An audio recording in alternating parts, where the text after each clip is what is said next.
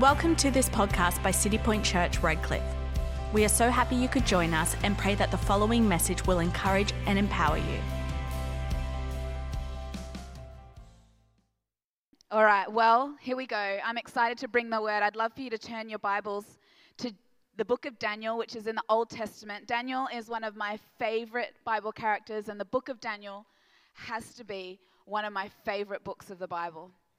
This guy, this guy, this guy really is a picture of who we're meant to be in our generation now. We are in days similar to what da- Daniel faced. And before we get into it, I kind of want to put something out prophetically, and that is that I believe that we're going to come into a time where we see a release of kingdom solutions into impossible situations in culture. We're coming into a time where we're going to see kingdom solutions.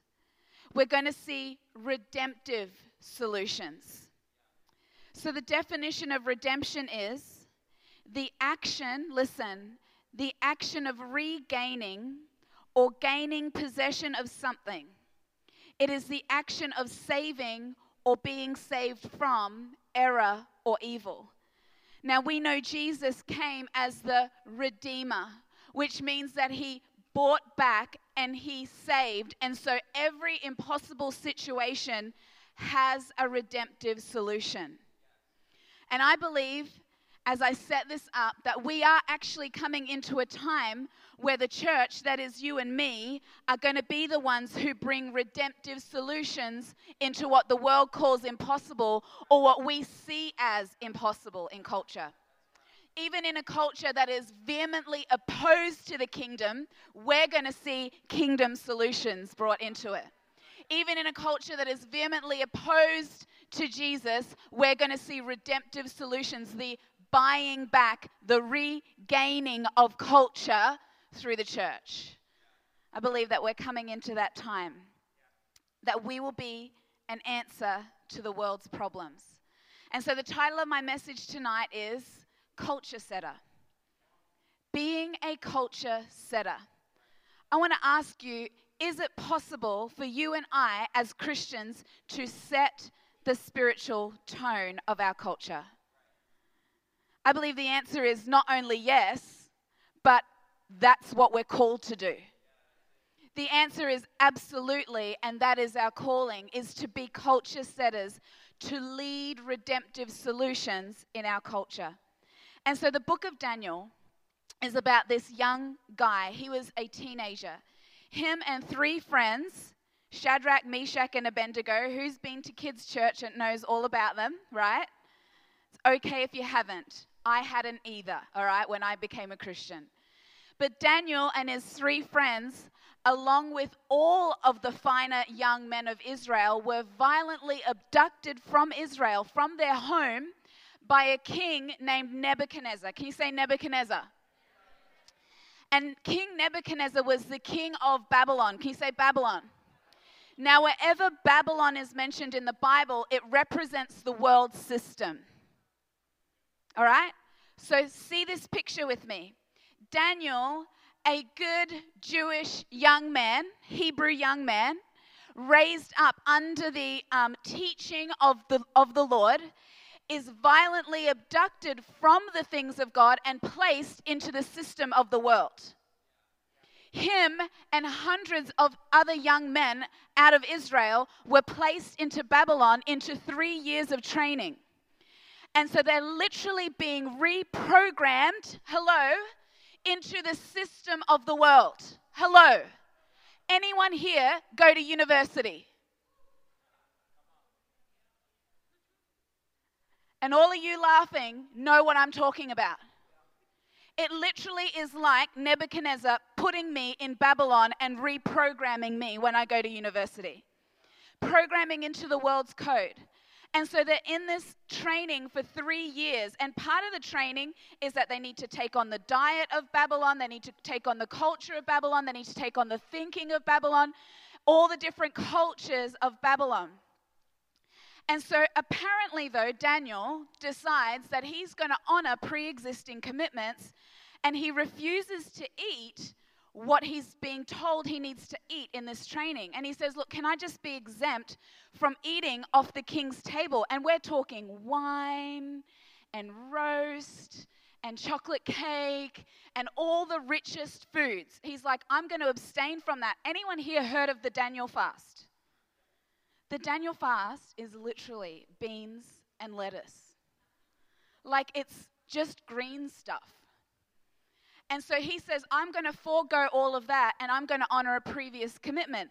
And so the eunuchs, the guys who are in charge of all these young men, are really concerned because their necks are on the line. If Daniel starts to look gaunt and depraved, then they lose their jobs. And so they're like, Daniel, we're not so sure about this. And he goes, Look, just try it. Just trust me. And at the end of like a testing period, it turns out Daniel is healthier and more alert and more switched on than any of the other guys. And so they're like, oh, okay. But in Daniel 1, verse 18, Daniel made up his mind that he would not defile himself with the king's finest food or the wine which the king drank. So he asked the commander of the officials if he might be excused so that he would not defile himself. And at the end of this trial period in Daniel 1, verse 20, listen to this. In every matter of wisdom and understanding about which the king consulted them, the king found them, Daniel, Shadrach, Meshach, and Abednego, to be ten times better than all the learned magicians and enchanters and magi in the whole realm. Not just better, 10 times better. 10 times better. And so we see them go, okay, you can carry on with that then. That works. That's fine. Go ahead. And so as the story goes on, Nebuchadnezzar starts having these dreams. And so the king has these dreams that no one can interpret. And so the king has this whole cohort of people who he pays to interpret things like dreams.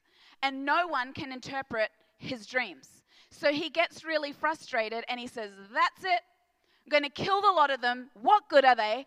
Daniel hears about this and he puts his neck on the line and he's like, Let me have an audience with the king. I'll interpret the dream. I want to tell you, he didn't have an interpretation, but he knew God could give it to him. And so Daniel hears about it, he gets an audience with the king, and he interprets the dreams and gives all the glory to God. Daniel 2 27. Daniel answered the king and said, Regarding the mystery about which the king has inquired, neither the wise men, the enchanters, magicians, or the astrologers are able to answer the king, answer the king. But there is a God in heaven who reveals secrets, and he has shown King Nebuchadnezzar what will take place in the later end days. And th- uh, this was your dream and the vision that appeared in your mind while you were on your bed. And so he actually goes and he interprets the dream. And the king is impressed. He's impressed. And so he promotes Daniel. He rises to the top through wisdom and integrity. Daniel also requests the promotion of his three friends. So the four of them get promoted. They become statesmen and counselors to an ungodly king. They then, Daniel then went on to serve under three ungodly kings in Babylon. Three ungodly kings in Babylon. Daniel served. The whole book of Daniel is an account of his whole life. There are seasons of silence in the book of Daniel where we kind of go, Where's Daniel? We don't realize because for us it's a full stop. For him it was 20 years. That full stop represented 20 years. I want to say to someone here tonight, you're not forgotten. You are not forgotten by God. That full stop slash 20 year period of your life, God is still present and still at work. And so we see after a period of silence, there's this new king, Belshazzar. Can you say Belshazzar? This guy was a party guy.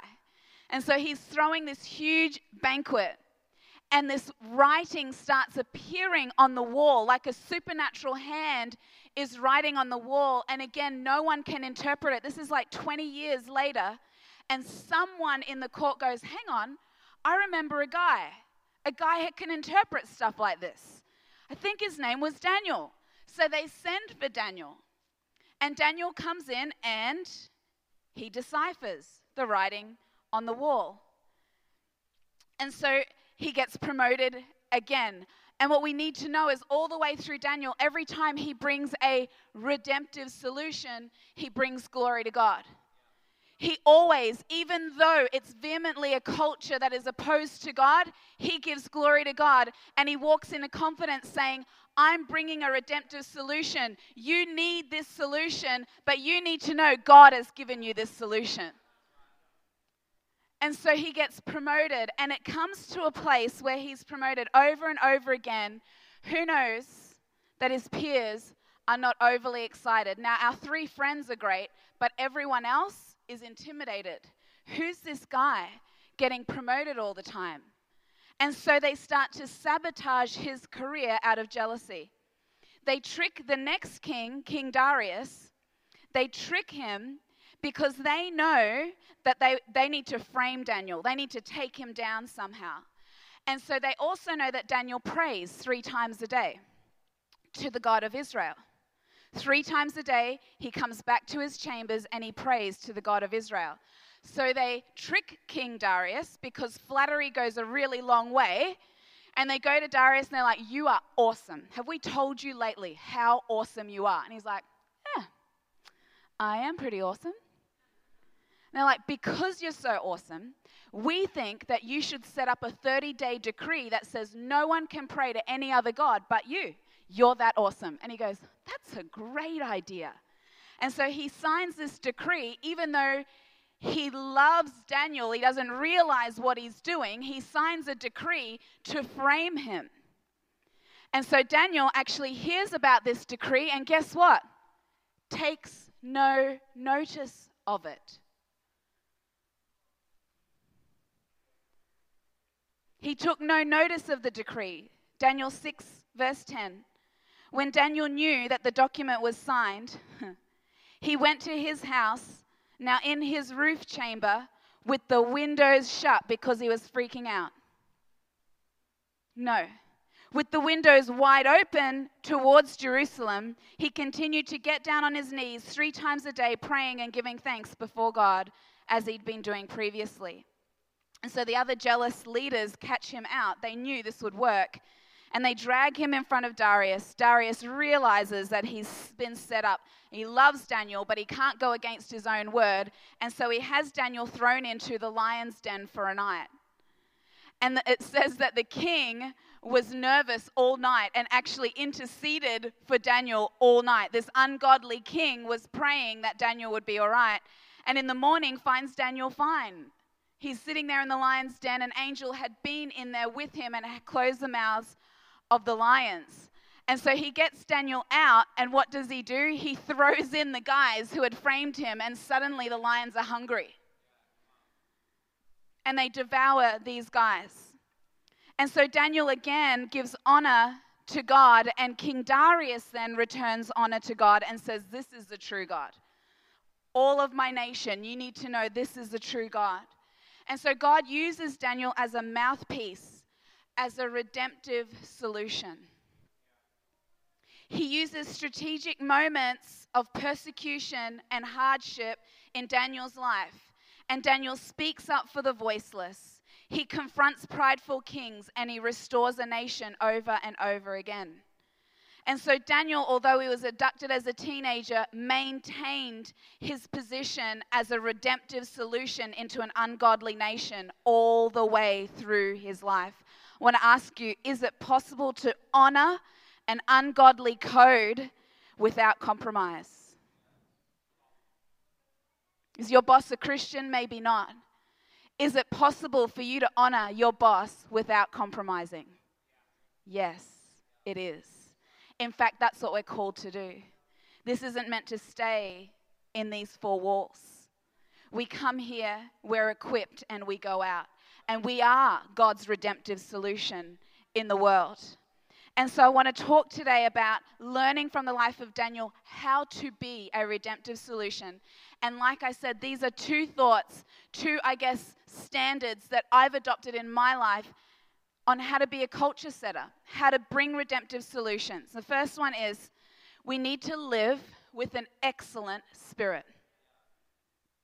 We need to live with an excellent spirit.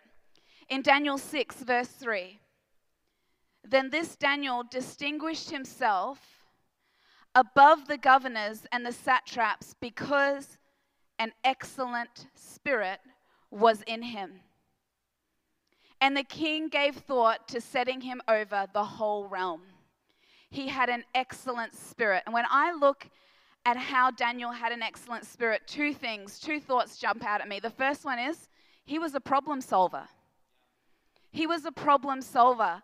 He worked with the Spirit to understand divine strategies and wisdom and insight. He called on the resource of heaven to be a problem solver. Listen, anyone can be a problem seer. Dear Jesus, there is a fair share of problem seers in the world out there. Not talking from experience or anything. There are a whole lot of people who can tell you what's wrong. There are very few people who are problem solvers, who see something that's wrong and they themselves take responsibility to be the answer. And to have an excellent spirit requires that I be a problem solver, not a problem seer. Opinions are like armpits. Everyone has them and they usually stink.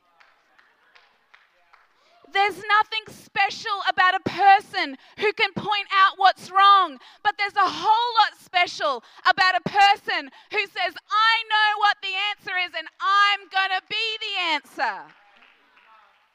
Oh my word, the amount of times people will come and say, When is the church going to do this? Excuse me, friend.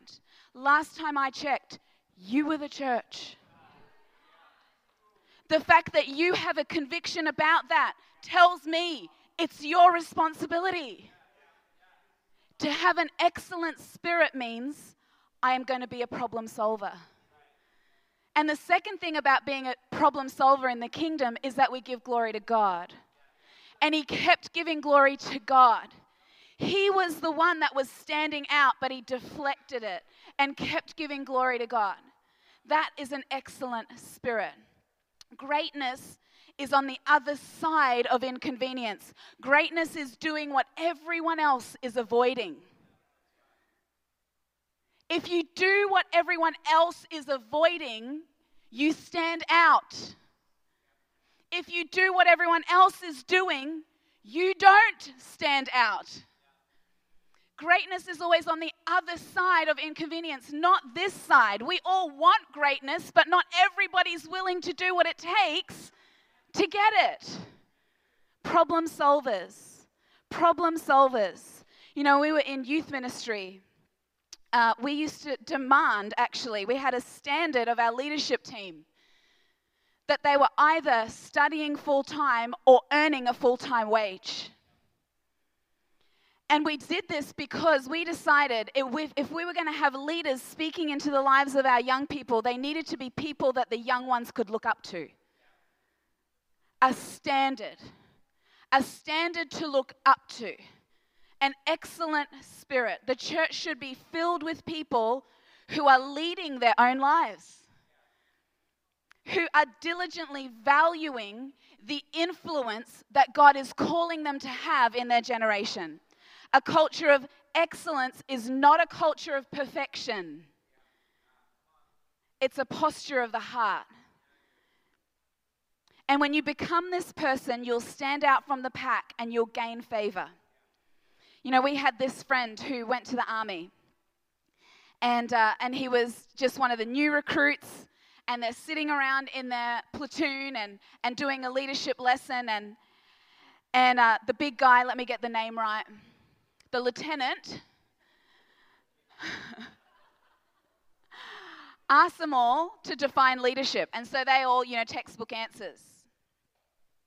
All the textbook answers. Leadership is influence, leadership is this, leadership is authority, leadership is power. It got to this friend of ours and he said, Well, leadership is four things. In leadership, you're responsible over people, You're responsible across to your peers. You're responsible with people. You're responsible to your superiors and you're responsible for yourself. And so that's actually the most important leadership is self-leadership. And so at the end of that, the lieutenant dismissed everyone except this friend of mine goes, "Where did you learn that?" And he said, "Well, I learned that in church."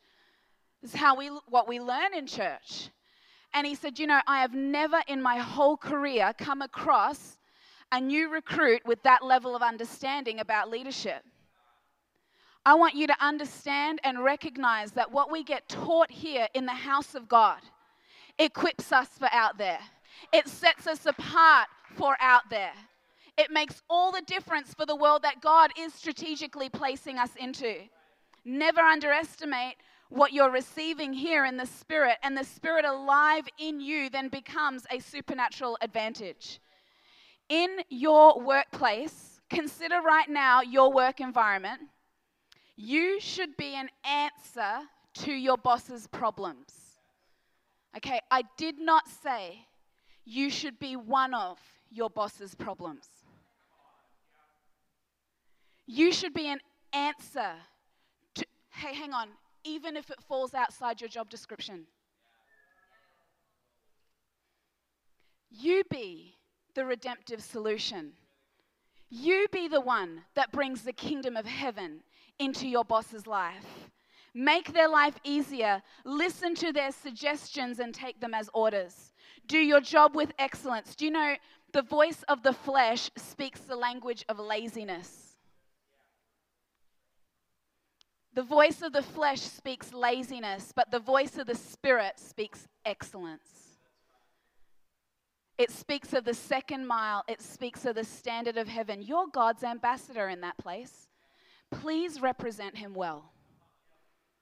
Please represent him with an excellent spirit. Where did Daniel find this strength? Where did he find this strength? Here. You know, you and I are not smart enough. We're not clever enough. We don't have it together enough to fix what's going on out there. But here is where the answers are given. The amount of times I've come up against a wall and I felt the Spirit of God say, You haven't taken it to prayer yet. Bring it to me in prayer. Before you go at getting advice, before you start trying to figure it out, come to me. And when I do, the downloads come. Daniel found his answers here in a discipline of prayer.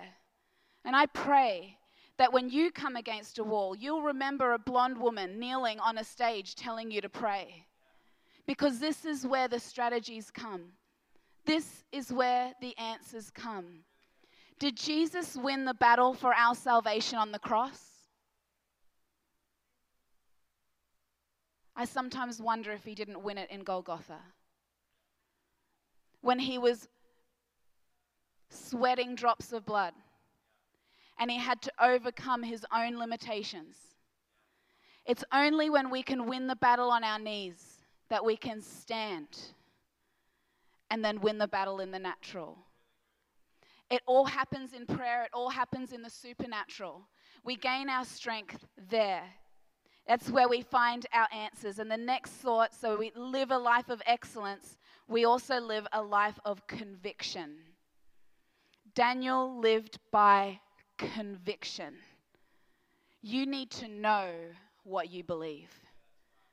And you need to be set in what you believe because Babylon out there is going to try teach you all sorts of things. So you need to live by convictions. And there are two thoughts within this. And the first one is honor your previous commitments. And the second one is set yourself apart. Your convictions, listen, need to outweigh your fears. Do you know what I've said for 20 something years? Is do it afraid. Do what afraid? Do your convictions afraid. Let your convictions outweigh your fears. People look at me and go, Man, you're so confident. If you only knew the degree of fear that I fight to do what I do, I've just come to a place where my convictions speak way louder to me than my fears do. I turn back to what I believe. And Daniel had pre existing commitments regarding his diet, and so he stuck to it. Honor your commitments. Let your yes be yes.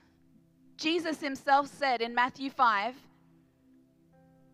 let your statement be yes, yes, or no, no. A firm yes or no. Saying anything more than that comes from the devil.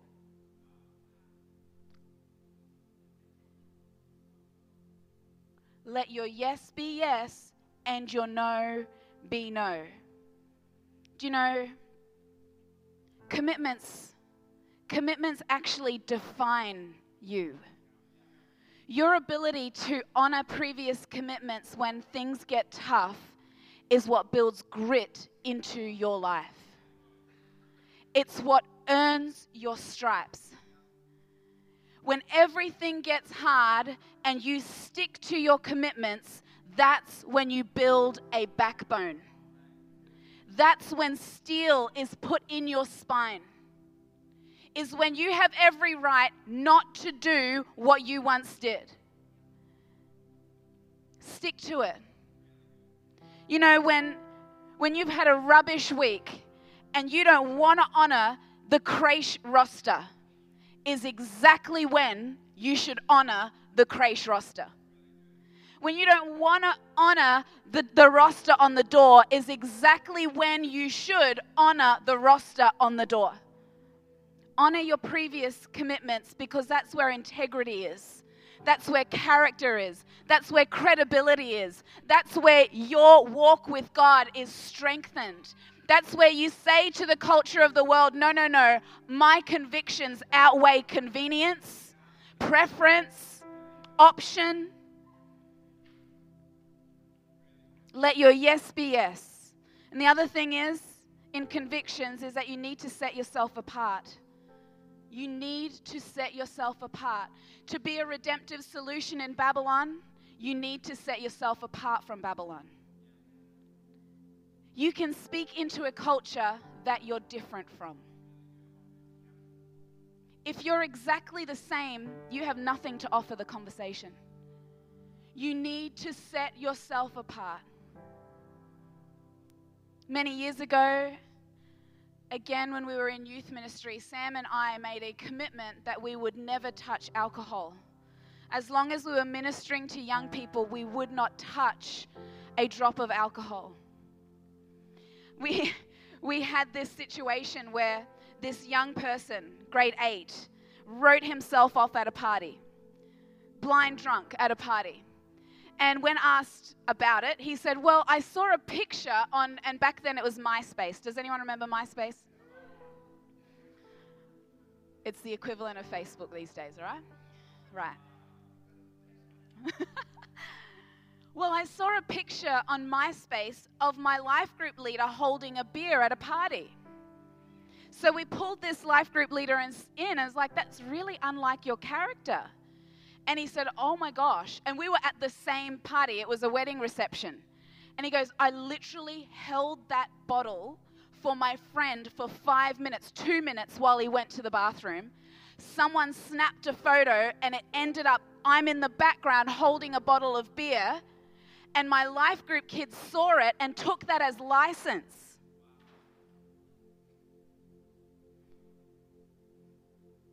I remember being at schoolies, Danny, and getting a call to a room where a girl was hyperventilating. And she'd taken too much alcohol and then met some random guy in the corridor who handed her a pill. And because she was intoxicated and her judgment was out the window, she took a pill from a guy she didn't know. And I was literally on my knees with her head in my lap, covered in her vomit. And she stopped breathing in my arms.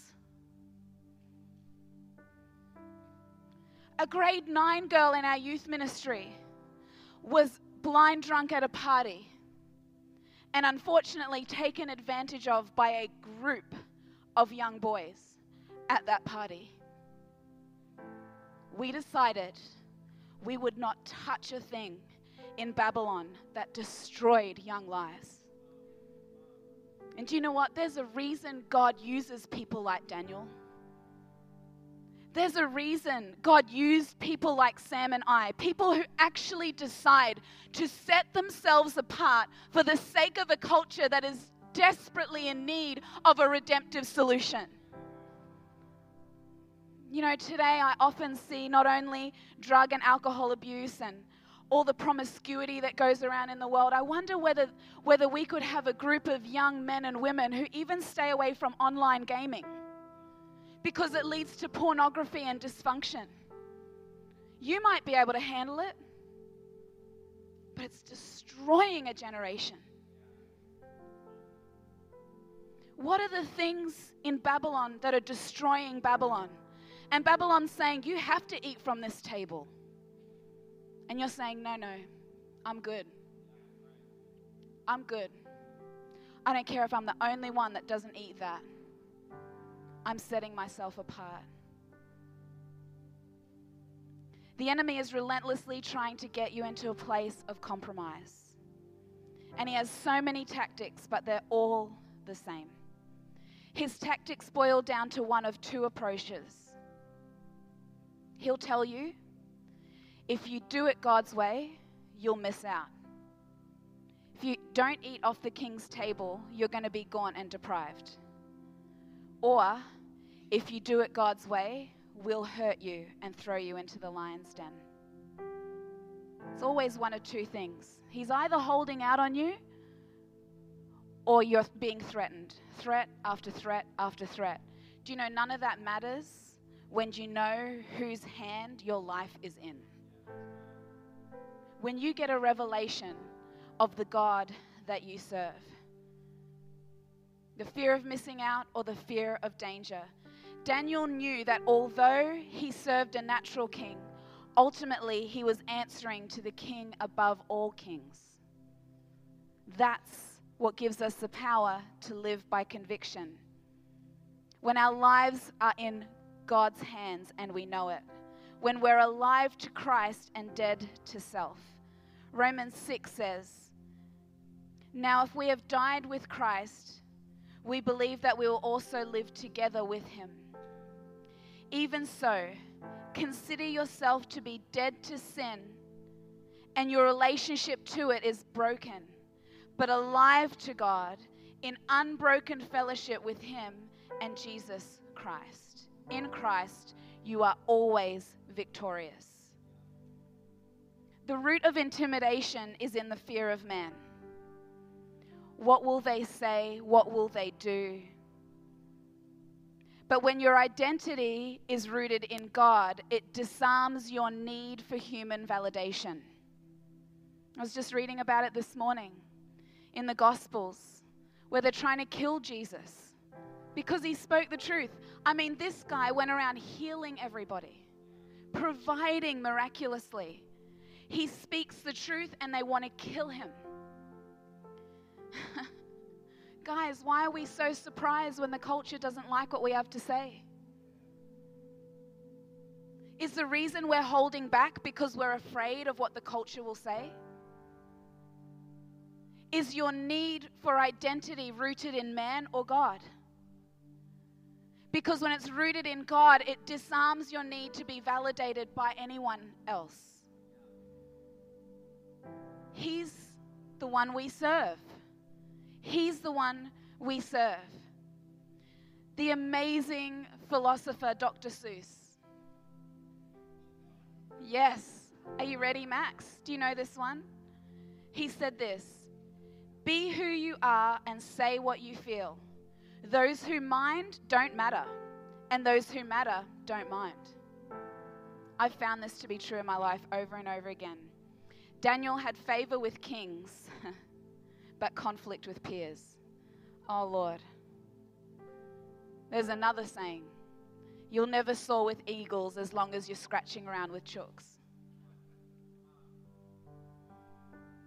Can I tell you, often the ones who have all the opinions about you and what you're doing are doing absolutely nothing with their lives.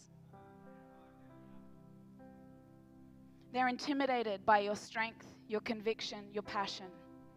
You make them uneasy because they're not willing to sell out the way that you have. They want to bring you down to their level because you are confronting to them. But do you know what I found? is that my superiors come to my defense in those times. I've noticed that people who've done great exploits in their lives, whether they're Christians or not, they understand a person with conviction because they have conviction. So my trouble often hasn't been this way, it's often been this way. And I want to challenge you don't worry about them. Serve the God above all other gods, the King above all other kings. Live in a conviction that says, you know what, you're my ultimate authority. They can say what they want, they can throw me in the lion's den. Shadrach, Meshach, and Abednego, you can throw us in the fiery furnace. Our God is willing to save, and even if He doesn't, we won't bow down. Even if He doesn't, I'm not going to compromise because my conviction outweighs my fears. Think big, be excellent, be courageous. Don't major on the minors. Don't let small thinking men and women intimidate you and shrink you. Be who God has called you to be. God has a plan for culture, and you're it. You're it. Daniel was the answer. You're the answer to our culture. He's looking for uncompromising vessels that he can flow through. He'll uphold you if you commit yourself into his hands. Knowing God makes us strong and able to do great exploits. Listen to this as we close. Daniel 11. Those who do wickedly against the covenant will be corrupted with flattery. They're easily swayed. But the people who know their God will be strong and carry out great exploits. I want to carry out great exploits in my life. I want great exploits to be attributed to my name. I want to be someone who doesn't just point out problems but brings redemptive solutions. I want to be known as a builder. I want to be known as a shaker. I want to be known as someone who builds hope and future and the kingdom of God into my generation. I want to be someone who's not going to be pulled down or intimidated or limited. I want to be someone who moves beyond her fears and lives by the word of God and the calling on my life. I want to, as the apostles wrote, to live a life worthy of the call of God on my life. But you know what? You may be here tonight and you're saying, Well, I've already compromised. I've, I know how you feel. I know how you feel. But do you know there's a redemptive solution to that? And that is handing your life over to Jesus completely. Completely. Yes, it may be scary.